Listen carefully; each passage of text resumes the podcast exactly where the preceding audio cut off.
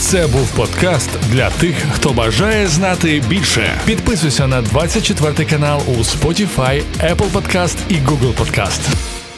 Австралія надіслала до Європи літак е, дальнього радіолокаційного стеження Boeing E7A Wedgetail, або клинохвіст українською, якщо перекладати дослівно назву цього е, літака, цього Боїнга. Це е, літак, якраз який здійснює спостереження за повітряним простором. На ньому розміщений фактично авіаційний такий комплекс радіолокаційного виявлення на великій відстані. Рішення про якраз відправку цього літака. ВПК із Австралії до Німеччини було прийнято ще наприкінці жовтня, коли президент Сполучених Штатів е, Джозеф Байден зустрівся із прем'єр-міністром Австралії Антоні Албанізі.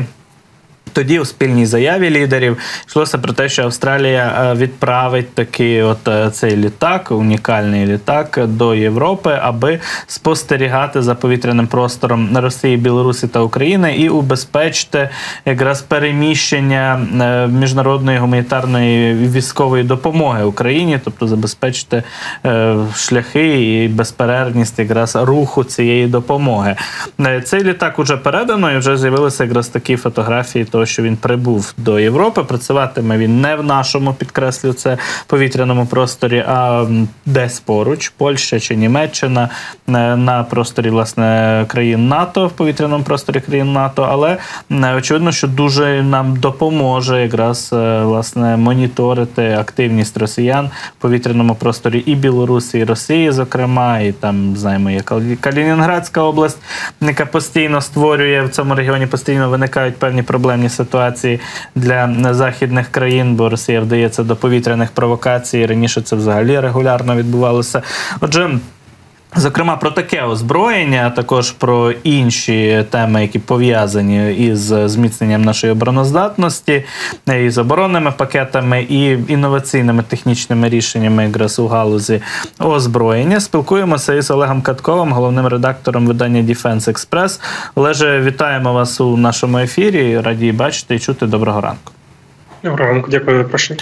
Тож, е, власне, навздогін питання стосовно цього австралійського літака. Е, наскільки це ну, важливий борт, скажімо так, і як він загалом впливає на повітряну безпеку у Європі і в Україні? Це просто посилення е, того флоту літаків далекого радіолокаційного виявлення. А якщо говорити там АВАКС, тобто ще додається управління, які постійно патрулюють, е, ну скажімо так, захід в східний фланг НАТО.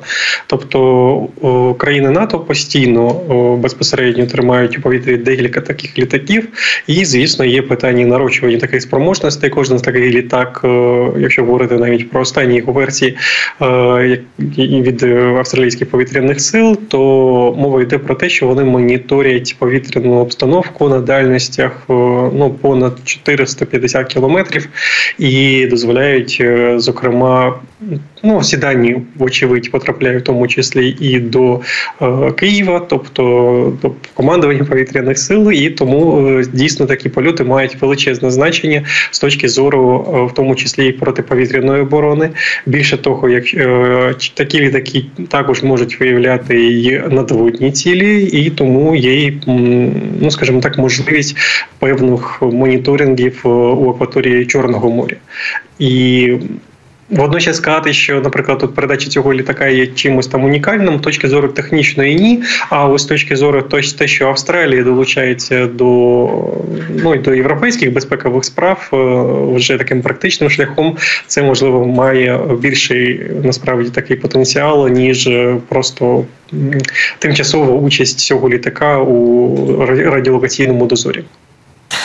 Зрозуміла ситуація. Австралія залишається одним з наших таких системних е, партнерів е, і союзників з-за кордону. І звичайно, що ця країна цивілізаційно належить от власне до західних країн, хоча й розташована в тій же півкулі, що країни Далекого Сходу, Японія і Південна Корея е, теж долучаються зараз. Ми бачимо до оборонної підтримки України. Ну, Південна Корея, як ми виявили нещодавно, взагалі серед лідерів постачання Україні боєприпасів артилерійських. А от Японія з'явилася у контексті згадок про можливу оборонну підтримку України нещодавно йдеться саме про ППО. Ну зокрема, багато західних видань написали про те, що США можуть звернутися до Японії саме аби ця країна передала Україні ракети Петріот. Можливо, це відбудеться через третю якусь сторону, адже там особлива оборонна політика і мілітарна у Японії зараз. Але що може Японія в цьому сенсі зробити, і чому саме цю країну згадують, коли говорять про підсилення протиповітряної оборони західних країн і України в тому числі? Важливий аспект тому, що е, ані Південна Корея, ані Японія не передає напряму Україні будь-яке озброєння, в тому числі й боєприпаси. Е, передається гуманітарна допомога, але не мілітарна в у випадку, наприклад, е, південної Кореї, і те саме буде стосуватися і Японії. Мова йде про те, що відбувається доволі нелогічний процес, але він слава Богу, взагалі відбувається, коли снаряди, наприклад, з південної Кореї йдуть на склади Сполучених Штатів Америки або Європи, а вже е, снаряди зі складів європейського та американського виробництва поповнюють арсенали збройних сил України. Е, той самий процес буде і відносно ракет, які е, до Петріоті, які виробляються безпосередньо безпосередньо у Японії за ліцензією. Справа в тому, що є питання, де брати знов таки ракети до Петріотів, тому що їхня витрата існує, і зараз Україна є основним оператором Петріотів у питанні саме їх е, використання, тобто кількості випущених ракет, в принципі, цілком можливо, що Україна вже використала більше ракет Петріотів ніж за весь час взагалі їх існування, в принципі, е, тому що зазвичай зенітно-ракетні комплекси на навчаннях випускають там раз на рік одну ракету то дві для того, щоб просто ну, перевірити всю систему на практиці, а тому, що це доволі дорогі речі і. Ну, скоріше за все, ну, можливо, Україна як мінімум наблизилась до цього до цієї позначки. І є питання, де безпосередньо брати Ракети до Петріотів, тим паче, що нове виробництво, зокрема, про ну, кинетичних перехоплювачів проти ракет МСІ, наприклад, у США оцінено на рівні там близько пів тисячі на рік, враховуючи те, що Україна потребує більше Петріотів і отримує більше Петріотів. Зокрема, нове постачання є від Німеччини. Є проєкт FrankenSAM, коли за одним з яких Е, передбачається інтеграція ракет та пускових Patriot ів до неназваної української радіолокаційної станції. А це такий шлях е, ну об'єктивно кратного збільшення таких систем на озброєнні збройних сил України, то є питання безпосередньо, де брати ці ракети, і е, відповідь на це питання може стати Японія, де їх виробництво локалізоване, і але у будь-якому випадку мова буде йти про те, що японські ракети потрапляють до США, а замінюючи американські, які вже повинні йти до збройних сил України. Якщо говорити про ще один рік е, великої війни, про підсумки року, так би мовити, то безумовно, що таким головним елементом, те, що абсолютно змінило тактику збройних сил України, це fpv дрони. Е, от і от на останній своїй прес-конференції крайній так президент Зеленський заявив про таку доволі амбітну ціль. Е, вперше було озвучено про те, що Україна хоче виробити наступного року один мільйон оцих fpv дронів. Згодом після заяви Зеленського вже більше з'явилося інших повідомлень, зокрема від Сергія Стерненка, який також дотичний тепер буде до е, так би мовити вироблення оцих дронів. І от е, дійсно виглядає так, що почалася активна робота над тим, аби е, змогти виготовити оцей мільйон дронів. Але наскільки це взагалі такі реальні амбіції, наскільки це можливо, і наскільки важливо саме виготовити мільйон, чи зміниться так фактично якусь сильну ситуацію на фронті, чи можливо це мінімум, що нам потрібно, а потрібно насправді значно більше. Ну, потрібно завжди завжди більше, але я б не назвав би позначку в один мільйон вкрай амбітною.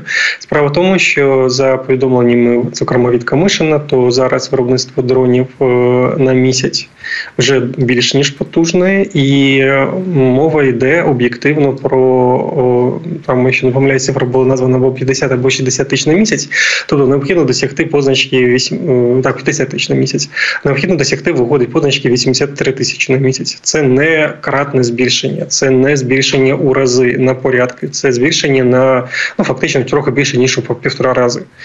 Це доволі реалістично, навіть якщо ми будемо рахувати те, що один один мільйон це лише той один мільйон, який буде замовлений безпосередньо державою. Тобто тут важливо розуміти, що FPV-дрони також постачаються і за рахунок волонтерської допомоги. І тут питання, чи ці цифри об'єднані, чи це дві різні будуть параметри. Але якщо брати загалом 1 мільйон, то це досяжні навіть на поточній виробничій базі, коли мова йде про ну фактично ручну пайку, тому що зараз апівідрони виробляються тим, що е, сидить людина і ручною працею спаює готові деталі і кріпить їх на е, раму самого апівідрона. Якщо мова буде йти про кратне збільшення, про збільшення тим паче на порядки, то тут об'єктивно доволі буде важко це спаяти все на руках, і буде питання відносно просто доступу до комплектуючих. Ну для кого не секрет, що ці півдрони вони паяються, що і у нас, що і у Російській Федерації з однакових китайських комплектуючих. І чим більше буде дронів вироблятися, в тому числі і у ворога, то ну постане звісно питання, де брати комплектуючі в такому об'ємі, тому що один навіть один мільйон півдронів це насправді. 4 мільйони двигунів, насправді трохи більше, тому що є питання браку. Це 1 мільйон камер, це е, величезна кількість мікроелектроніки і все те інше. Але звісно, якщо мова буде йти про кратне збільшення, про збільшення на порядки, то тут вже необхідно буде якось, на, на мій погляд, налагоджувати виробництво е, не на руках, а ну такими вже промисловими методами, які дозволять, до речі, і не тільки збільшити темп виробництва і здешевчити його за рахунок ще більшої масовості та механізації або автоматизації виробництва самого. Але це ну об'єктивно така от фабрика дронів. Це ніхто такого у світі взагалі не робив і можливо Україні варто буде стати піонером у цьому питанні. Відносно необхідності, то взагалі мова про те, що півдрони мають величезне значення, можна не повторювати. Тобто, дійсно вони мають величезне абсолютне значення як засіб пораження противника. Більше того, у Міноборони на рівні заступника Гаврилюка вже оголошено, що певний брак боєприпасів буде покриватися безпосередньо використанням fpv дронів. Це не означає, що fpv дрони замінюють артилерію. Це неможливо. Жодний fpv не замінить там 155 мм снаряд чи хоча б мінометну міну. Це різні засоби. Але ну цілком можливо те, що fpv можуть зняти е, певний тягар з артилерії як основної такої рушійної сили вогневого ну, вогневої сили, як в обороні, так і при наступі. Тому що е, чому така величезна потреба у боєприпасах у збройних силах України, тому що немає нічого іншого відносно далекобійних можливостей враження ворога, е, і немає авіації відповідної кількості і можливостей їх також обмежені, тому залишається лише артилерія. І у цьому випадку FPV-дрони як е, дійсно вкрай дешевий е, засіб ураження противника поза межами прямої відомості, так званий NLOS засіб, то вони можуть зняти певний тягар з артилерії.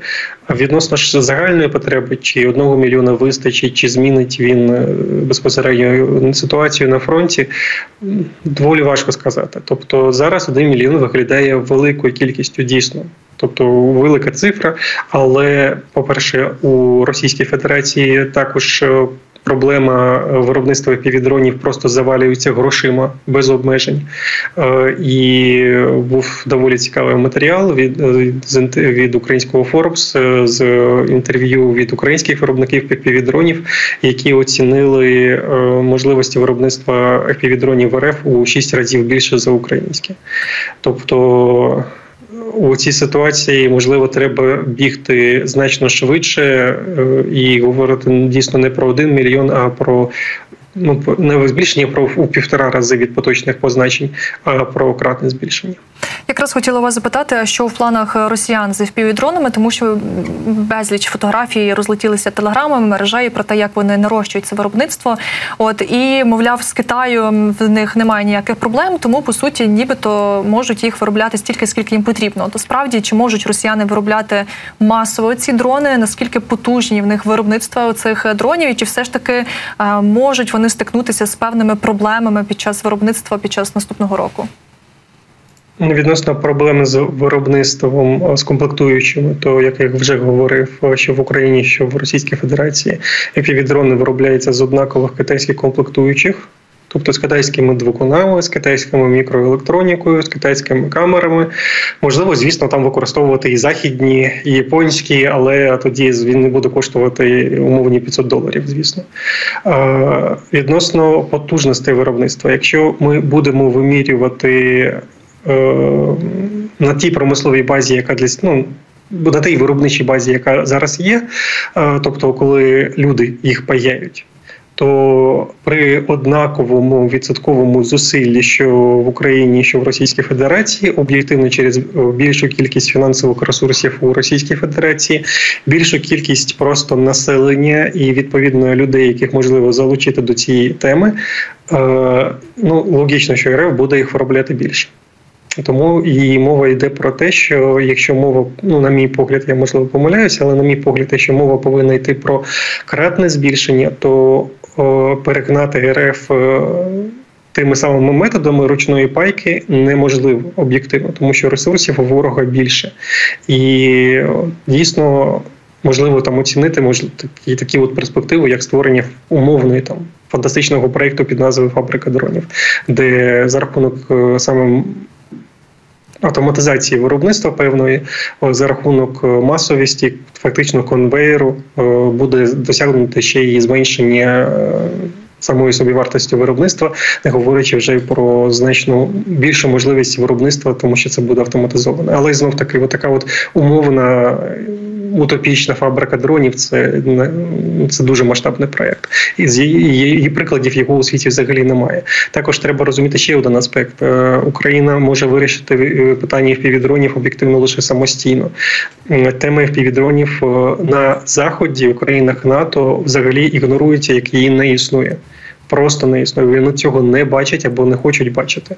Вон, е, зокрема, немає жодного повідомлення відносно зацікавленості е, збройних сил Міноборон у європейському сегменті НАТО і півдронами в принципі як такого у США, де насправді дуже дуже сильно ставляться до реального бойового досвіду, дуже серйозно і постійно його опрацьовують зараз. Лише на стадіях експериментів, те, що ну фактично в Україні було за часи АТО ООС. Мова йде про використання цивільних е, квадрокоптерів. Для розвідки тактичної мова йде про використання скидів, і мова йде про використання ну важких там октогектакоптерів е, у вигляді там скидів мінометних мін.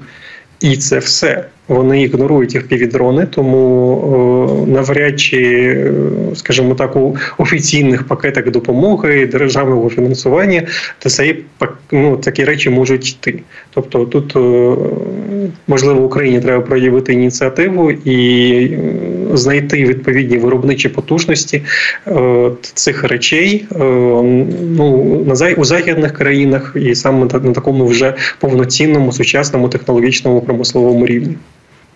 Звісно, зараз дуже багато якраз е, повідомлень, прогнозів, е, таких побоювань стосовно західної допомоги, саме фінансової, але окрім фінансової, ще є та допомога, яка власне вимірюється в озброєнні. Західна техніка зрозуміло, що без західної техніки нам було б дуже складно на полі бою, і за це ми безумовно дуже вдячні нашим партнерам. Але от е, все більше і більше аналітиків західної преси говорять про те, що Євросоюз, Європа, країни НАТО наразі ще не розкрили абсолютно повний свій потенціал того наскільки вони можуть виробляти е, техніку, наскільки можуть вони сильно, е, скажімо так, е, посилити свої потужності, наскільки більше вони можуть допомагати, зокрема і Україні, і у той час і посилювати власні власну оборонку. Як ви оцінюєте оцей такий нерозкритий потенціал країн НАТО, Євросоюзу, на що здатні ще їхні ВПК, і чи ми можемо ми очікувати такого якогось збільшення потужностей якраз упродовж наступного, наприклад, 24-го року? Ну, то якось песимістично, насправді в останні випадки питання. Я просто поясню, чому аспект. Е, західна оборонно промисловий комплекс, особливо європейський, він е, скорочувався величезними темпами впродовж 30 років. Величезними темпами. Е, постійно ну, просто треба розуміти різницю між західним ОПК часів холодної війни та тим, що є зараз. І зараз є ну, окремі рештки, залишки того, що було було колись, тому що наприкінці 80-х е, оборонно-промисловий комплекс лише західної Німеччини міг спокійно собі виробляти там по 300 одиниць леопардів других на рік там з піком, якщо не помиляюсь, до 450 навіть. І е, тоді, на кінці 80-х, Леопард 2 був таким самим сучасним, як його Леопард 2.4, як його от е, поточна, наприклад, версія Леопард 2.7 або Леопард 2.8. Але проблема в тому, що зараз Леопард 2.7, 2.8 вони виробляються у темпі, якщо брати там замовлення для Норвегії, у темпі 50 машин до кінця цього десятиріччя. А на модернізацію також півсотні Леопард 2.4 до умовного рівня Леопард 2 А7 для збройних сил Австрії ну закладається строк до 27-28 року від поточного. Е, тобто можливості виробництва впали просто у рази. Це наче на порядки, на у рази на порядки просто впали. І це, звісно, пов'язано з тим, що зброя у Європі нікому була не потрібна впродовж 30 років. Тому що всі скорочували свої оборонні бюджети, вона падала менше ніж 1% від ВВП. У тому самій Німеччині скорочували сегменти озброєнь просто під нуль. Е, величезні проблеми з тим, що замість виробництва нового всі пішли. Ну, по перше, у модернізацію за ціною нового озброєння, а виробництво, скажімо так, розробка навіть нових зразків, на кшталт там заміни е, того озброєння, яке було створене за часи холодної війни, розтягується кудись там на перспективи там 40-го року. Зокрема, от заміна танку Леопард 2 зараз планується у Європі десь на 40-й рік під назвою там панєвропейський танк. Е, Відносно авіації аналогічно, тобто у Європі єврофайтери, які розроблялись наприкінці 80-х, планується зараз за величезною кількістю окремих проєктів замінити на винищувачі одразу шостого покоління десь у 40-х роках. І все це коштує десятки мільярдів євро. І це такі от реалії відносно можливостей, тому е, значно швидко там наростити, розкрити потенціал.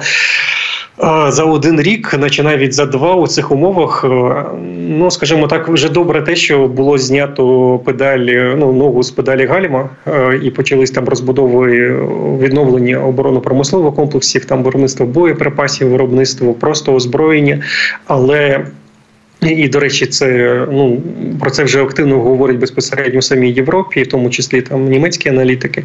Мовляв, треба відмовлятися від таких от довгострокових проєктів, на кшталт там винищувача шостого покоління, там танку нового покоління, від ПТРК там п'ятого покоління, на кшталт Керона, а замовляти те, що вже є, і замовляти масово, і замовляти прямо зараз, і об'єктивно вкладати величезні кошти у оборонно-промисловий комплекс і мова мова йде про абсолютний рівень інвестицій, які мають е, вимірюватись е, не мирним, а як мінімум передвоєнним часом.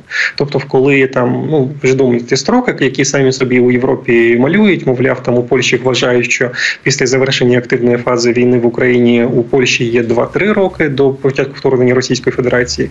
У Німеччині говорять про 6-9 років.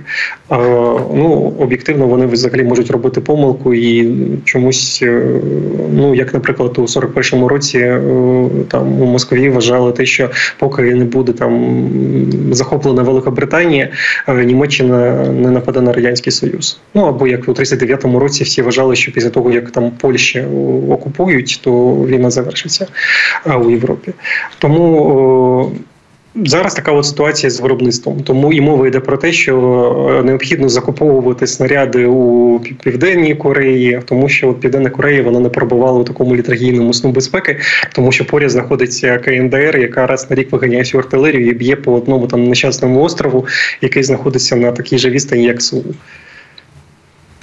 Так, зрозуміло, що є світоглядна різниця між е, тією ж південною Кореєю і країнами е, заможного заходу, які до останнього часу і не уявляли собі, як може перевернутися ситуація. У Мене ще буквально два питання Олеже, які стосуються американського озброєння. Одного, яке ми отримували, як воно себе зарекомендувало, інше, яке ми можемо потенційно отримати, і те і інше принципі по типу відноситься до авіації. Просто е, спочатку про дрони запитаю, і якраз про дрони Камікадзе Switchblade, які ми отримували від американських партнерів.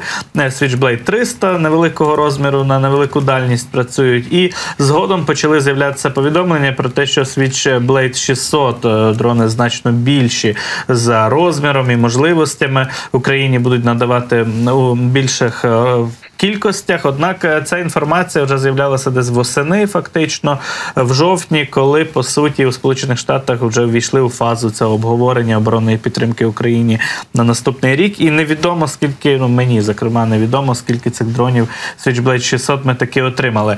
Як ці дрони себе зарекомендували? Бо це теж дрони з камерою, які бачать цілі, яких можна точно навести там, уразити як на відносно невеликій відстані кілька кілометрів, так якщо ми говоримо про модель 600 на більшу дальність.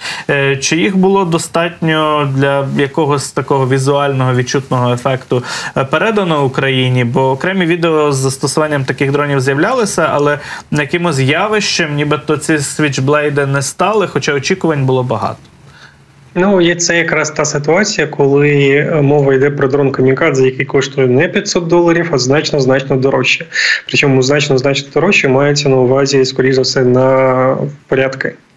Тому що ну, банально, якщо ми говоримо про Switchblade 600, е, найбільш потужну версію, то там бойова частина від Джевеліна, там доволі довершена система наведення і е, все це на американських комплектуючих, і тому цінник там на нього я думаю, золотий, м'яко кажучи. А разом з цим це означає е, доволі малий темп їхнього виробництва, і тим паче, що мова йшла про те, що Switchblade 600 і лише ну, для України будуть виробляти. А це завжди та сама ситуація, коли ми говоримо про GLSDB, ну це от гібрид Хаймарс і бомби SDB плануючі, коли от оголосили ще аж е, майже рік тому, а досі вона не потрапила. І потрапить, скоріш за все, лише у першому кварталі наступного року, тому що мова йде про початок виробництва, випробування, і це буде незначна кількість, тому що спочатку починається малосерійне виробництво, і після цього чого воно лише розгортається у повномасштабне. І, насправді мені здається, що така сама ситуація спіткала і Switchblade 600, тобто так їх передавали, але на фоні використання fpv масово ну просто ну банально губиться у загальній масі та кількість свічблейдів, яка була передана. Е, і знов таки ми приходимо до те, що окрім величезного значення безпосередньо тактико-технічних характеристик кожної зброї, до неї треба надавати ще два параметри: це ціна та кількість виробництва за умовний місяць, насправді навіть не за рік, а саме за умовний місяць. І е, ці два параметри мають можливо не менше значення, якщо зараз об'єктивно в умовах поточної війни і реалій бою, можливо, навіть і більше значення ніж е, окремі окремі ТТХ. Зрозуміло, труднощі з цими інноваційними дронами американськими вони нам зрозумілі, оскільки потрібно замовляти і чекати тривалий термін. Ну але на все озброєння, на яке є попит, яке тільки от лише вступає фактично в фазу свого використання активно на полі бою. Е, фактично з кожним таким е, пунктом так номенклатури озброєння є подібні труднощі. А от якщо ми говоримо про американські гелікоптери Black Hawk, то це ті вертольоти, які пройшли вже тривалі, скажімо так, е, різноманітні історії на полі бою, випробування, використання в ході воєнних кампаній. І ось зараз з'явилась новина стосовно того, що армія США готується до списа до списання більше як 150 багатоцільових гелікоптерів UH-60 е, Black Hawk. І тут виникає відразу ж таке питання, що нам треба гелікоптери, різноманітні мілітарні воєнні гелікоптери. Чи можемо ми отримати? Отримати ці списані гелікоптери Black Hawk, в якому вони стані можуть бути, і чи є шанс, що їх передадуть Україні? Тут одразу, тобто у Пентагоні не списують просто так техніку. Американці, напевно, нація, яка дуже любить рахувати гроші, і в тому числі це любить робити військові. І справа в тому, що як тільки США щось списує, то ця допомога, ну це, це озброєння зазвичай реалізується. Тобто на метал там ніхто не списує не утилізує, як зазвичай, ну крім деяких зразків, які просто не повинні потрапляти до рук е, в принципі когось іншого. А відносно вертольотів А-60, там прямо зазначено було у публікації західного видання, де армії Times, які взяли інтерв'ю у безпосередньо керівника програми вертольотної програми армійської авіації сухопутних сил США, то він зазначив, що так ці вертольоти підуть на реалізацію за дуже дуже дуже смачним цінником у 2 мільйони доларів за одиницю. Це приблизний цінник на вживані вертольоти, які об'єктивно відлітали вже доволі багато. Вони е, їх списують до речі через те, що у США проходить переозброєння і заміна блекхоуків на дуже довгострокову перспективу на нові конвертоплани е, від БЛ Валар і списується ну майже там 7% е, від поточної кількості, але ці машини вони перебували у так званому оперативному резерві, тобто ці фактично резервні машини, вони старих модернізацій, це не нові вертольоти. Вони дійсно там багато чого відлітали. Але справа в тому, що 2 мільйони за вертоліт, які навіть після закупівлі чи отримання необхідно буде ще й модернізувати, відновити його ресурс якось, то це дуже крута ціна. За неї треба об'єктивно хапатися за цю можливість, але треба розуміти, що на ці вертольоти вже зараз починає формуватися дуже швидка черга, і тут Україні об'єктивно треба буде працювати локтями заради того, щоб е, навіть не у вигляді допомоги, а або об'єктивно навіть просто закупити ці вертольоти, тому що оновлення армійської авіації для збройних сил України не менше важливо ніж, наприклад, винищувачі. Це дуже важливий параметр.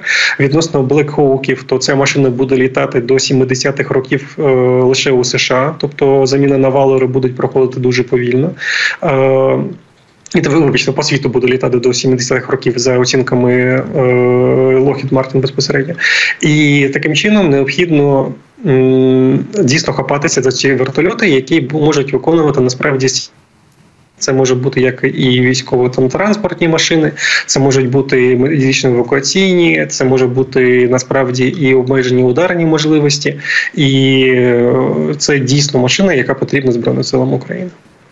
Дякую за такий підсумок і за аналітику стосовно озброєння за всю розмову. Олег Катков з нами був на зв'язку. Головний редактор видання Defense Express. І Говорили ми як про дрони, так і про авіацію, про різні типи озброєння, які Україна отримує, виробляє і може отримати в наступному році від наших західних партнерів.